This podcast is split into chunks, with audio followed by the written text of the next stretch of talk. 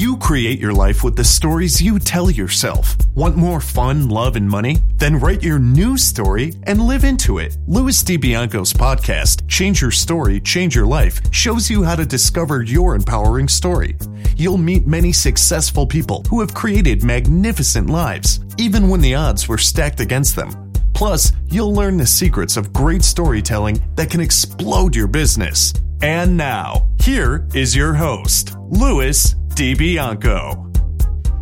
Today, storytelling is not optional if you want to enrich your life and business. Hello, storytellers, and welcome to the second installment in our series on mastering storytelling. I want you to imagine that you're at a Rolling Stones concert and that you're in the middle of the audience. The Stones, as always, are crushing it, and their audience is in a frenzy. And you have a very important message that you want that audience to hear. How can you possibly do that? I go to a gym five days a week, and in that gym, there's a row of about 25 television screens above our heads each one tuned into a different channel, each one competing strongly for my attention. I always go there and I'm focused and I'm going to do an incredibly great workout. I often do. But I also am often captured by what's on one or more of those screens. Does that ever happen to you? Now let's leave the environment of the rock concert and the gym and just go to our everyday lives where we're meeting with people one on one in our social lives and in our businesses. What's the competition there? Mobile devices.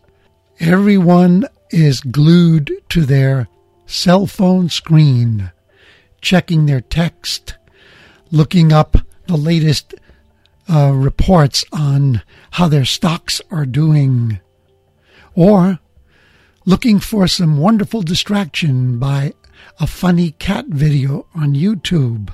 Yes, you are competing every day with Apple, Samsung, LG, and Google. We live in a very noisy world. So your job as a storyteller is to break through that noise. This is the question you must be asking when your message isn't getting through. Is the world too noisy? Or is my signal too weak? That is a paraphrase from Seth Godin. It comes from his blog. And of course, Seth is one of today's most brilliant and effective marketers. My answer to the question is that it's both. The world is too noisy, and my message is probably too weak. How do we break through the noise? Well, have you ever gone to a movie theater on a night when, let's say it's the end of the week and your week was really tough? Things didn't go well at work. Perhaps you had some tension at home. You had a fight with your significant other your car broke down. And you know that once again there will be a lot more month at the end of your money. Basically, your mind is full. It's preoccupied with noise. You walk into the theater, you sit down and relax. The lights begin to go down, and suddenly there's an image and a soundtrack on the screen. And you are transported and for the next two hours, you are completely in the world of that film. You have left your troubles behind, and at the end of those two hours, you feel refreshed and stronger and ready to come back and do battle with that stuff that we deal with every single day. That film, that screenplay is masterful storytelling and it managed to quickly interrupt your noise, capture your attention, and hold it for two hours. What you're going to learn from this series is how to do that in your everyday life, in your everyday communication.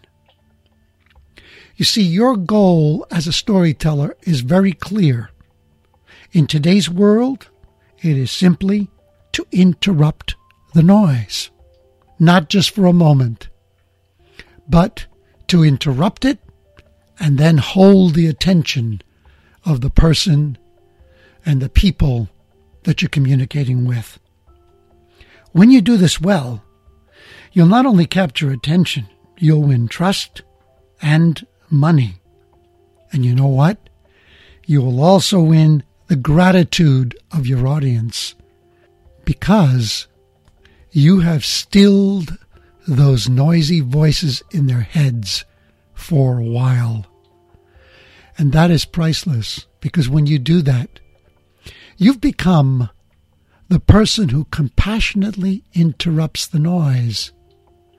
And you will then win people's loyalty in business.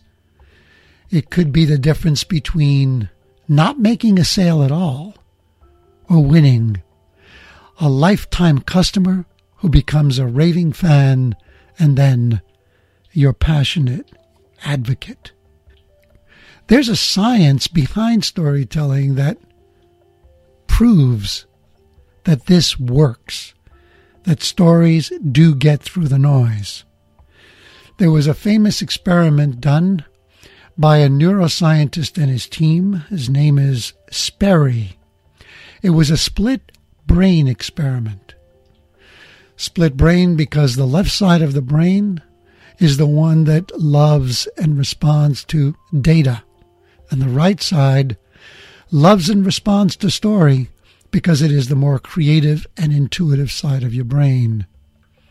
So, in this experiment, they fed a lot of data to their subjects, and these people had um, electrodes with monitors attached to their to their to their heads, so they were able to read what their brains were doing.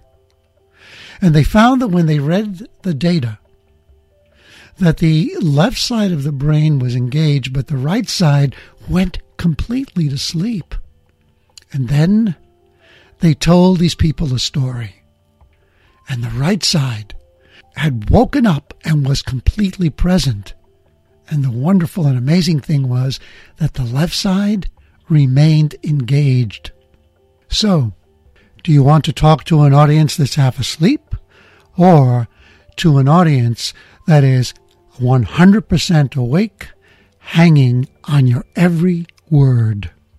This week, we focused on why storytelling.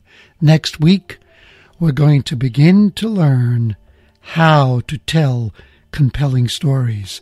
And we'll start your storytelling mastery with story structure, really understanding what it is and how you can quickly master the skill of structuring a compelling story.